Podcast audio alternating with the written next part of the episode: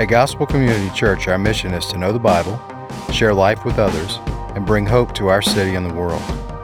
You're listening to the Gospel Community Church Sermons Podcast, where we go through books of the Bible, verse by verse and line by line, to hear the truth that God's Word has to encourage, discipline, and bless us in our daily lives.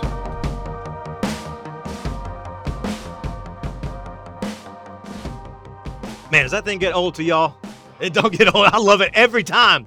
Uh, if we've not had an opportunity to meet, my name is Kirk McDonald. I'm one of the pastors here at the church, and this morning it is my great privilege to bring to you God's holy, inspired, and inerrant word. May He add His blessing to it. Well, church family, as you know, uh, we have been traveling through uh, the Gospel of Luke, and last week, uh, what we saw Jesus do is He drew a line in the sand. Jesus drew a dividing line.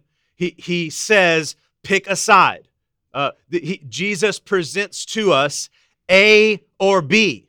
He does not present to us a C at all. If you'll look with me at Luke chapter 11, verse 23, this is one of the verses that we covered last week. Hear the words of Christ Whoever is not with me is against me, and whoever does not gather with me scatters.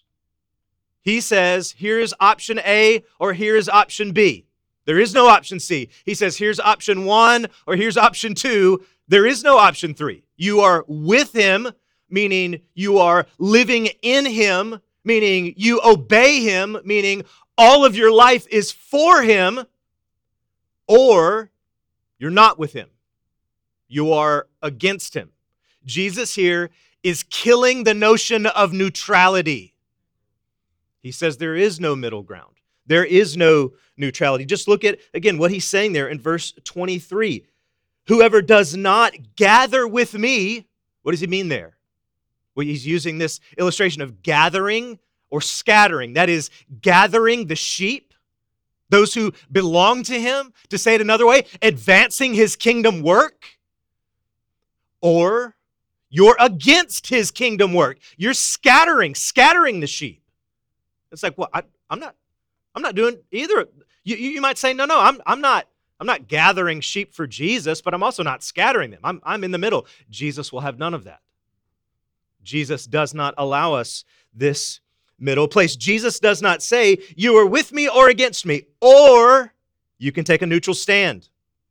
Jesus does not say, uh, you can be about my work of the kingdom, or you can be against my work of the kingdom, or you can be indifferent to my kingdom work. Absolutely not. Hear me, church family. Jesus is meek and mild. Jesus is caring to those who are wounded and broken, but he is also powerful. He is also unstoppable, and Jesus is also demanding. And what is it that Jesus is demanding? Well, Jesus is demanding your whole life.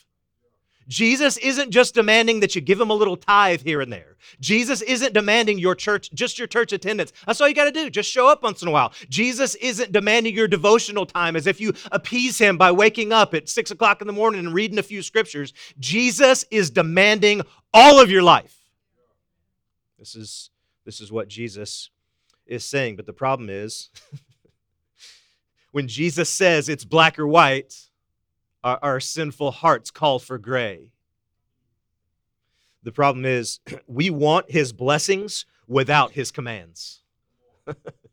as, as we seek to live in the land of neutrality, as we seek to, to find this place of indifference, we, we want his blessings without his commands. We want his help on our terms. Oh God, help us the way that we want you to help us, is what we often say to the Lord. We want Him to make things better as long as it doesn't mean that we need to actually change.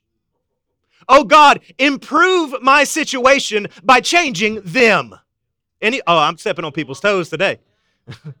help, help get me out of this situation without my heart having to do any type of changing or work. Oh, oh, oh God, fix my life, but God, don't change any of my habits. Okay, I'm preaching to two people today. Now, now, listen to this. This is a question I want us to ask ourselves this morning. If Jesus himself has eliminated the middle ground, where do you stand with him? Jesus has eliminated the middle ground. This is exactly what he did in verse 23 from our text last week. That's what we've just seen. If he's eliminated the middle ground, where do you stand with him? Or a question that we could ask is this How can I know where I stand with him? Where do you stand with him, and, and, and how can you know? Well, I'll give you the key. The key to knowing where you stand with God. Jesus has eliminated neutrality, so where do you stand, with him or against him? And here's how you know a proper understanding of who God is and who we are will tell us where we stand with him. A proper understanding. When I say proper understanding, I mean a theologically informed understanding. Well, when I say proper understanding, I mean a biblical understanding of who God is and who we are will tell us where we stand with him. And so, for those who are not standing with him, they have the other side of the coin an uninformed, an untheologically informed understanding of who God is. They believe they can place demands on God. They, they believe they can have God's blessings without God's commands. It's, a, it's an improper understanding or a non biblical understanding or a non theological understanding of who God is and who they are. But when we have a proper understanding of who He is and who we are, we can know where we stand with Him. As a matter of fact, that's the big idea. Here's the whole sermon today knowing who I am in light of who He is shows me where I stand with Him. I'll say it again. Knowing who I am, a biblically, theologically informed understanding of who I am. Who am I in the eyes of God and in the sight of the creator of the universe? Knowing who I am in light of who He is. Who does who is God? How has He revealed Himself to us? What does the Bible say about who God is? When we know that, it will show us where we stand with Him. Okay, let's look at our outline today. This is why I love preaching through books. Don't you love preaching through books of the Bible, church family? Um, I, have I've heard several passages of, uh, taught on light, and but never this one. This is a very interesting passage about our eyes shining light and it lighting up our whole bodies. This is a, a very interesting passage where Jesus brings up the, the queen of the south to condemn the evil nation. It's like, who's that? he, he awakens this Old Testament story about this guy swallowed by a fish and all the Ninevites. They get, they get taken up, raised up to judge an evil. And It's a very interesting passage this morning, church family. Well, here's how we will navigate through it. First, now I might add that at the end of these, at the end of each one of these, we could also say, and we're not. That's the point. But anyway, here we go. First, Jesus has the authority to make demands. That, that's who he is, not us. Jesus has the authority to make demands. Second, Jesus has the right to condemn, and we don't. Thirdly, Jesus has the power to give light. Anybody in the room have that power this morning? Superhero powers? Light? You got okay, just Jesus. Jesus has the right to condemn. Jesus has the power to give light. And fourthly, Jesus has the lumens. the, the, the brightness. That's what that word means. He, he has the lumens to outshine the dark, no matter how dark it is in your soul. He, he has he has the power to outshine the darkness. Okay, okay, let's let's get to it. Here we go. First, Jesus has the authority to make demands. Let's look at verse 29, the beginning of it together. When the crowds were increasing, he began to say, This generation is an evil generation. Jesus apparently failed public speaking 101. when you gather a large crowd, you're supposed to tell them how nice they are. You're supposed to tell them that they have their lives put together and that everything's going to be fine and that they're beautiful and people love them. you're not, you're not, I, I, I wonder what the disciples made of that. I mean, I'm sure they'd be like, y'all, y'all see the crowd today, man? Like, They are packing them in here today, boy. I wonder what Jesus' sermon is going to be. I mean, there's so many people here. This is going to be amazing. I mean, they're fired up. Jesus goes on stage. You are an evil generation. Oh, gosh. I should not have invited my friend this week. Uh, he, he calls them an, an evil generation.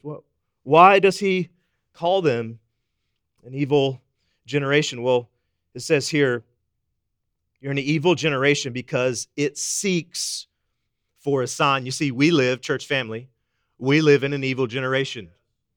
We live in an evil generation because we are killing our children for the sake of convenience through abortion. We, we live in an evil generation because we've taken things that God calls holy and have made them unholy, i.e., sex, sexual identity, marriage. Uh, we, we have pushed God away, believing that we can make our own path, that we are our own authority. We live in an evil generation. Th- these people were living in an evil generation because they were demanding a sign. If you remember uh, back in verse 16 of this very chapter, that's what they were pushing him for. They were pushing him for a sign. Uh, they also said that he cast out demons by Beelzebul. He addressed uh, th- their accusation of him casting out demons by a demon, and now he's on to addressing the fact that they're demanding a sign from him. They are saying to him, We demand that you prove it to us. He's saying, I'm God, uh, I'm the Messiah. Uh, he, he's saying, believe on me for salvation. And they're saying, okay, prove it. We demand that you prove it to us. And so, why is that so evil? Why is it so evil to demand such a sign from God? Well, because they believe that they are in a position to place their demands on Jesus. That's, that's why it is so evil. They are wicked because they are saying, I will obey you, God, if you perform for us. Help me today. God, I, I will do what you say as long as you prove yourself to me. This is what they are they are saying Jesus, thus far, has healed the sick, raised the dead, calmed the storm, fed the 5,000. On top of that, do you remember what's already happened in this chapter? There was a mute man. Jesus cast out the demon and he began to speak, and they're still demanding more signs.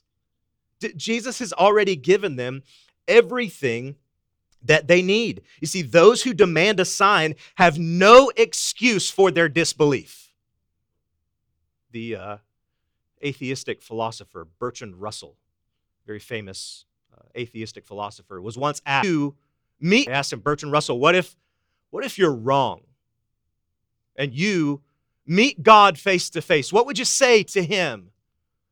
And Bertrand Russell replied, I would say to God, not enough evidence, God, not enough evidence.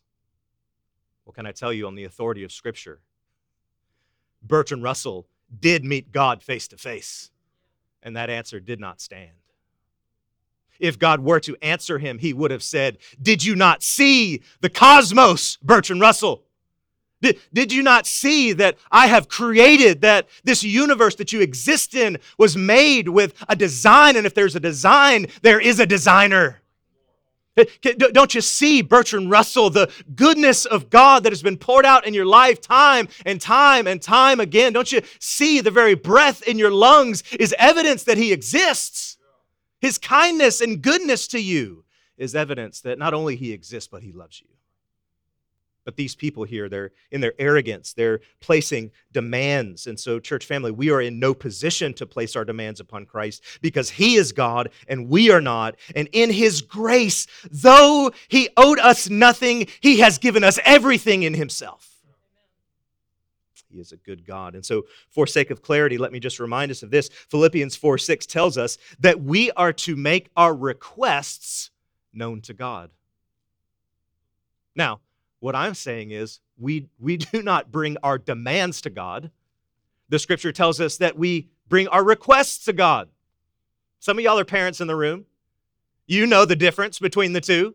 If you've had kids for longer than five minutes, you know the difference between a request and a demand. What is the difference? The difference is the heart. The difference is the heart. The difference is, oh God, would you be gracious to me and grant me this request, versus God, you owe me this. That's the difference between a demand and a request. So now Jesus is going to respond to this crowd. If you remember from last week, we know who these people are. We know who he's responding to. That is the scribes and the Pharisees. These are the ones who are demanding the sign. And Jesus essentially responds with, You want a sign? I'll give you a sign, but you ain't going to like it. Look at what Jesus says at the back half of verse 29. But no sign will be given to it except the sign of Jonah. For as Jonah became a sign to the people of Nineveh, so will the Son of Man, Jesus' favorite distinction for himself, pulling from Daniel chapter 7. So will the Son of Man be to this generation. You want a sign? I'll give you a sign. It's the sign of Jonah. There you have it. I'm sure they were looking at each other just like you guys are looking at me. What is the sign of Jonah? Well, well, it's certainly two things. As Jonah marched through the city of Nineveh, Jonah preached repentance. Look, look with me in Jonah 3, chapter 4. Jonah began to go into the city, going on a day's journey, and he called out. Listen to this sermon. This, a, this is an interesting sermon, y'all. Yet 40 days and Nineveh will be overthrown. That was his sermon. That's what he said. While it sounds ominous, what Jonah was doing was preaching an opportunity for those people to repent. And so Jesus is saying, You guys are asking from a sign from heaven to validate that I'm the Christ, that I'm God in the flesh. And the sign that you're going to get is not some big miraculous miracle. What you're going to get is a sermon about how evil you are and that you need to repent. now, now, he does also intend to give them a miraculous sign. But it's just not the miraculous sign they were looking for. You see, not only was the sign of Jonah the preaching of repentance, but the sign of Jonah was also the resurrection from the dead. So Jonah had been in the belly of the fish for three days. That had been a picture of being in the grave or that place of death, that place of darkness. Then he came back from the dead and speak and appeared to the people in Nineveh and preach repentance to them, just as Jesus would go into the ground, into that place of death and darkness, and he would come back from the dead literally and appear to his people and give them a message of repentance. That is the sign of Jonah, but that was not the sign that they were demanding. But that is the sign that he was going to give them. So listen to me, church family. Jesus owes us nothing, yet he has given us everything. Therefore, we do not have the right to make demands of him. If you're taking notes, when our hearts allow God to be God, we stand with him. The, the whole idea this morning is, is where do you stand? Do you, do you think that you can stand in this place of neutrality? Well, you can't. And so, how do we stand with God? It's allowing God to be God.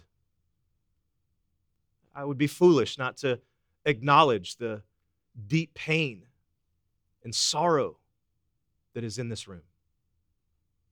I would be foolish not to not to see and know and acknowledge the, the hurt that people feel. And it stirs up in us this desire to make demands of God. God, you can't do this to me. God, why are you allowing this to happen? God, you're supposed to be a good God. Why don't you intervene? Why don't you do something, God? And yet, the call from the scriptures is that we put our hands over our mouths and we say, God, you are God. And no matter what my heart is tempted to believe, oh God, you are good. I will make my request of you, O God, but I will not demand from you, because you are God and I am not. Amen. Amen. Secondly, Jesus has the right to condemn. Jesus has the right to condemn, and we do not. Jesus has the right to condemn, and we do not. So, as a result of their evil heart, uh, he is right to condemn them. And how he does it is calling up these two witnesses. Here's the first witness that he calls to condemn them. Let's look together at verse 31. The queen of the south will rise up at the judgment and the men of this generation and condemn them. Queen of the south rises up, the men, the evil men of this generation rise up, and the queen of the south condemns them. He, he's speaking here of the day of judgment, the final day of judgment, when we stand before the great, the great white throne to where he casts his final judgment on us. And, and he's painting this picture of rising up this witness who will, who will condemn them cast them away from him forever on that final day of judgment. Now, who is this queen of the south? Well, this is referring to the queen of Sheba. If we had time, we would go back and we read First Kings chapter 10 verses 1 through 10 if you want to put that in your side notes you can go back and read that for yourself and what you discover is the queen of sheba uh, comes and, and she makes this long journey that that journey from arabia or it would be today modern day yemen is, is where that is. And this lady travels all the way to Jerusalem to see who? Well, look at verse 31. Again, the queen of the south will rise up at the judgment and will condemn the men of this generation. For she came from the ends of the earth to hear the wisdom of Solomon. I, I Google mapped this. I was curious, right? When it says ends of the earth, it means from a long way away. So to Google map Yemen to Jerusalem, it is 2,500 miles. 31 hours in a car. they didn't have cars. How long on a camel? Weeks, months? I don't know. But but she makes she makes this journey because she hears about the wisdom of Solomon and and she goes because she wants to sit under the wisdom of God because clearly this man is hearing from God. So the people in this generation, the generation that he is speaking to, had Jesus right there in their midst. They didn't have to travel anywhere. He's right there. His wisdom is right there. And so he's condemning them because the wisdom is right in front of them. They didn't have to travel all that length of time. The wisdom is right in front of them, yet they are rejecting. Can I tell us, church family, we do not have to go on a long journey to hear the wisdom of God from the Word of God. We, we have it on our phones. Like, listen, the Bible app will read to you. You don't have to read it. Just hit the read button. And the thing, you know, you, you carry the word of God with you everywhere you go. We have it. It's, it's right here in front of us. The question is, are we prideful or are we humble enough to submit ourselves under God's word?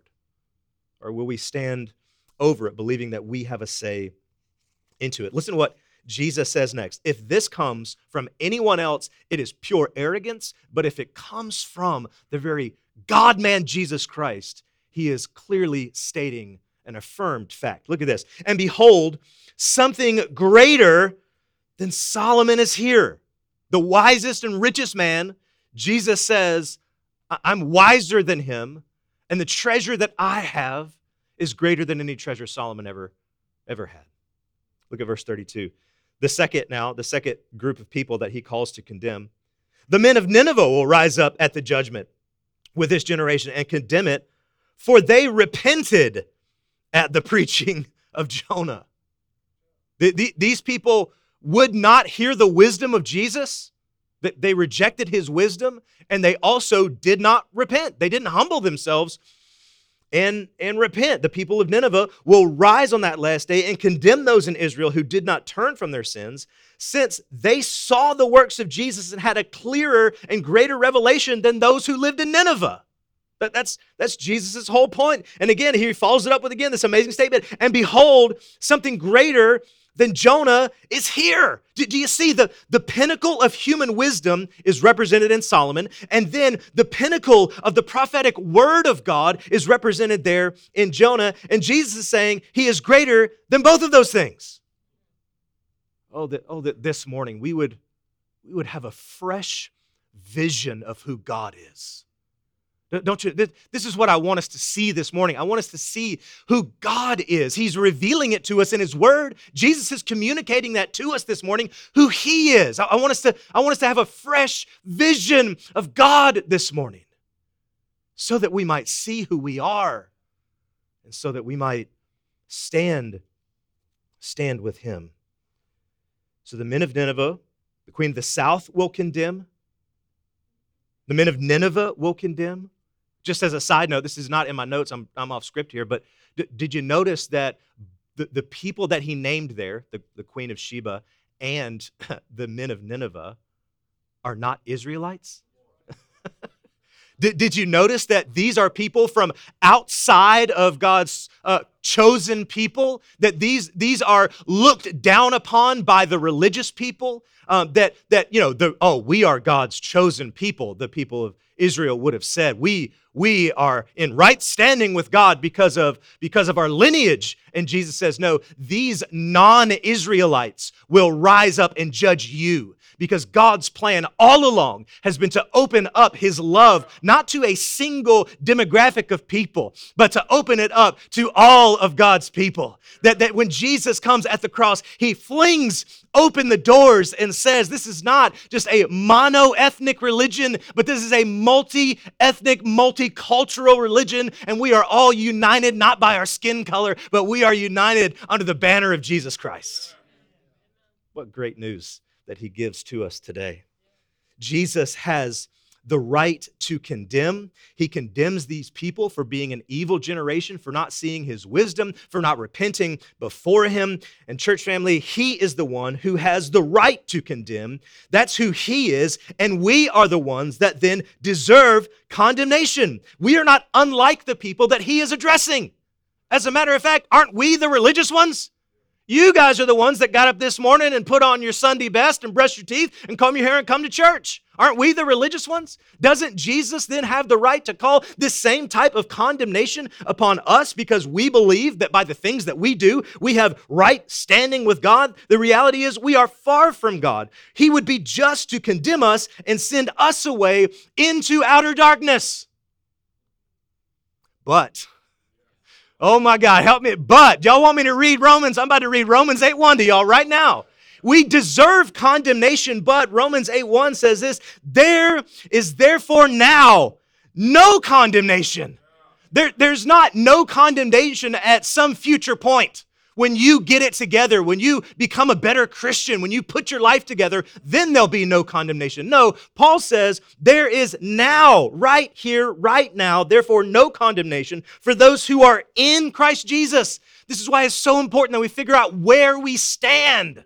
There is no neutrality. Either you have received the condemnation of God or you have received the grace of God. And he's poured out his grace through Jesus. I got to read the rest of Romans. I'm, I'm preaching too much. There is therefore now no condemnation for those who are in Christ Jesus. For the law of the Spirit of life has set in you, set you free in Christ from the law of sin and death. For God has done what the law, weak in the flesh, could not do. How did he do it? By sending his own Son in the likeness of sinful flesh for our sins. He condemned sin in the flesh Either you will be condemned because of your sin, or your sin will be condemned in the flesh of Jesus on the cross.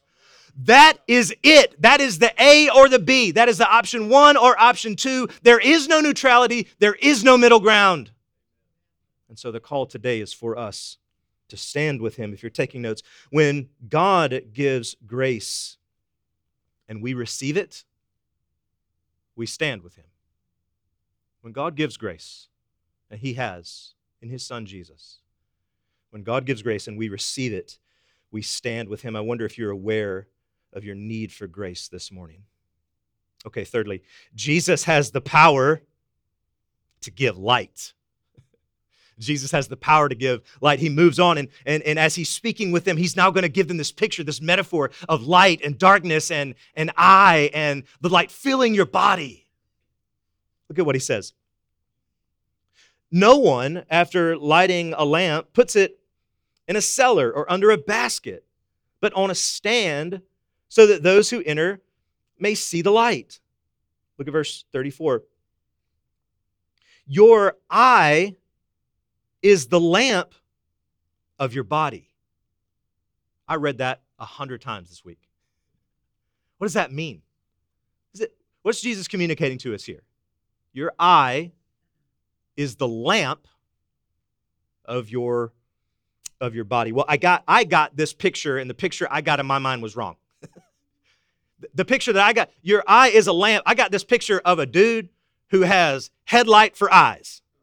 Right? Headlights. Boom, there they are, shining out. I was like that's that's what that means. But that's that's not what it means. If you if you continue reading on, it says, when your eye is healthy, your whole your body is full of light. So he's not talking about the light that's shining out. He's talking about the light that is inside of you. So he says, Your eye is the lamp of your body. The eye then stands for that which a person is. The eye then stands for what is at the very core of that person. To use another biblical term, we could say that the eye here is interchangeable with the word heart. Again, we would use the word heart as the seat of our Bible uses the term. We would say things like, you know, my, my head's there, but my heart's not.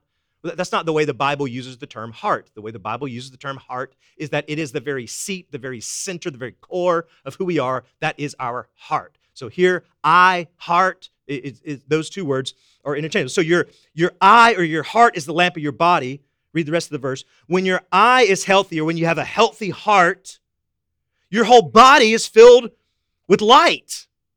But if it is bad or, or unhealthy, your body is full of darkness. So if a person has a healthy eye or substitute healthy heart, they are full of light.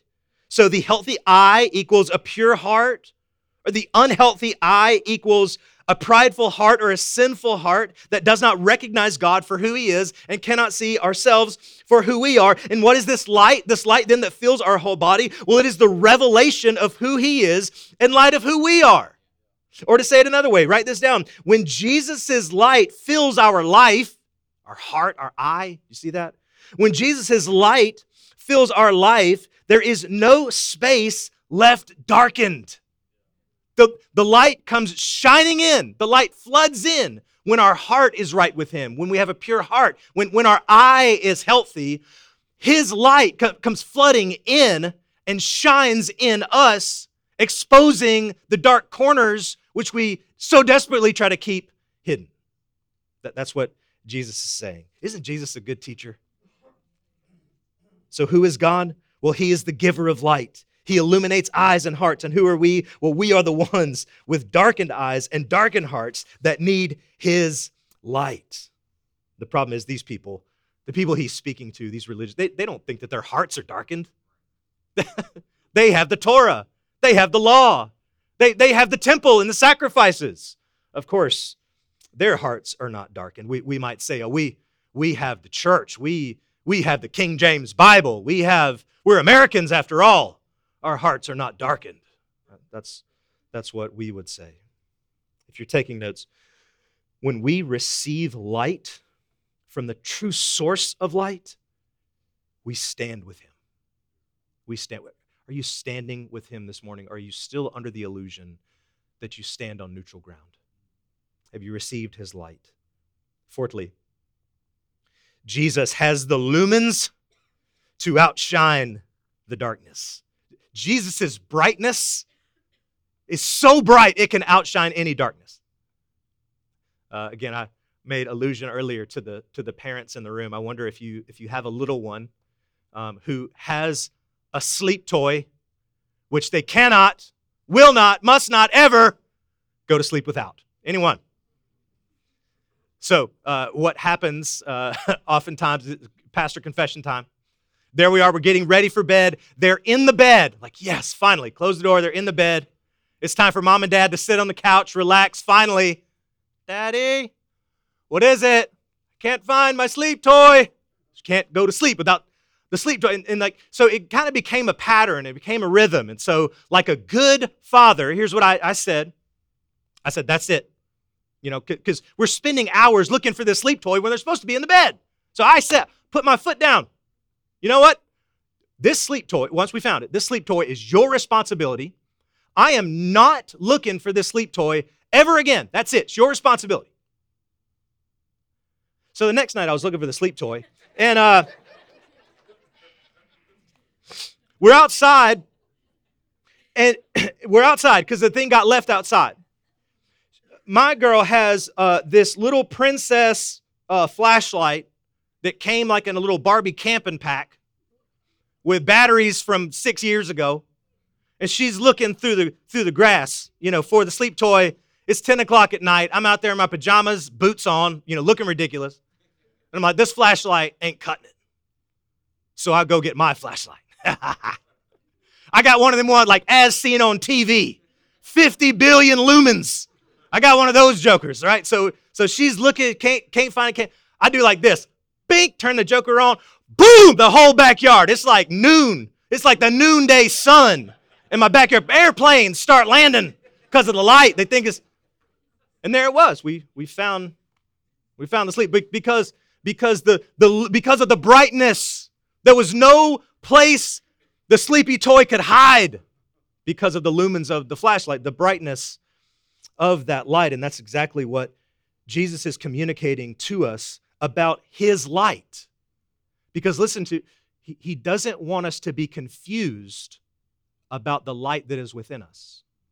Look at what he says in verse 35. Therefore, be careful. Be careful lest the light in you be darkness. His light is undeniable, yet so many of us are, are confused by it. Many people believe that there is light in their heart, meaning they believe they have a right relationship with God because they are a good person. After all, they never killed anybody. You ever hear somebody say this? Me and God, we have an understanding. Oh, that, that that's not good. That you no, you don't. you don't have an understanding with God has an understanding with you. you. You can't place your demands on him. And so here he is cautioning us. He, he is warning us. You see, you don't have the lumens in and of yourself. You don't have the brightness that is needed. We are the ones fumbling around with the, with the little princess flashlight with batteries from six years ago, and he is the one with the 50,000 lumen light. We don't have in and of ourselves the light enough to push away and to push out darkness. And so when those who are in darkness think that they are in the light, they are self deceived. Do not deceive yourself on where you stand with God. Are you here this morning and your heart is saying, I am a sinner who has received grace? I am a beggar and I have been given bread. Is that what your heart says this morning? Or does your heart say, I'm a pretty all right person and God likes me because of that? Where do you stand? Look at this last verse together. If then your whole body is full of light, having no dark part, it will be wholly bright as a lamp with its rays gives light. And so, no matter how dark our lives are, no matter what has happened in the past, Jesus' light can outshine the darkness. Do you see his emphasis here? He, so he says, it's your whole body. Your whole body is full of light, having no part dark. It will wholly be, all of it, every bit of it. The, the, the thing that you did in college, that will be made light. The, the failed marriage, the sites that you know you shouldn't have visited on your laptop, the, those things, no matter how dark, his light is bright enough to shine even in those places If you're taking notes, when God has shined his light into all the dark corners of our lives, we stand with him. When his light is shined into all the dark corners, all of the embarrassing things that we keep hidden from the world, all the things that only we know that, that we have tucked and hidden away, when his light has shined even there, that's how we know we stand with him. Who is God? Well, he is the one whose light is bright enough to outshine all the darkness in your soul. And who are we? Well, we are the ones with the darkened soul that need the light of Christ. that's who we are. And so, how do we apply this text to us today? Well, here it is. Consider where you stand with God. Consider where you stand with God. This morning, this text is calling us, listen to me, to do serious work with the Lord. This text is calling us to get gut honest with where you are with the creator of the universe. Do you stand with him or do you stand against him or do you pretend that there's some type of middle ground? There is no middle ground. He has taken that choice away from us. We must consider where we stand with him. Listen to me, church family. Do you want his blessings without his commands? If so, you do not stand with him. Do you want his help only on your terms? If so, you do not stand with him. Do you want him to make things better, but you don't want to actually change? Then you do not stand with him. But if you want him above all else, you stand with him. You stand with him. So I said at the beginning, I'll say it at the end knowing who I am, in light of who he is, shows me where I stand with him. Oh, for a fresh vision of who God is and who we are. Let's pray together. Oh God, we turn our eyes to you. We turn our hearts to you, and we ask you that you would fill it with light. Would you give us a biblical and theological and proper understanding of who you are and who we are in light of you? Would you help us to turn to you in grace? Would you help us to hear the warning of condemnation, but then rejoice because now there is no condemnation if we are found in you. May we be found in you this morning. I pray all these things in Jesus' name.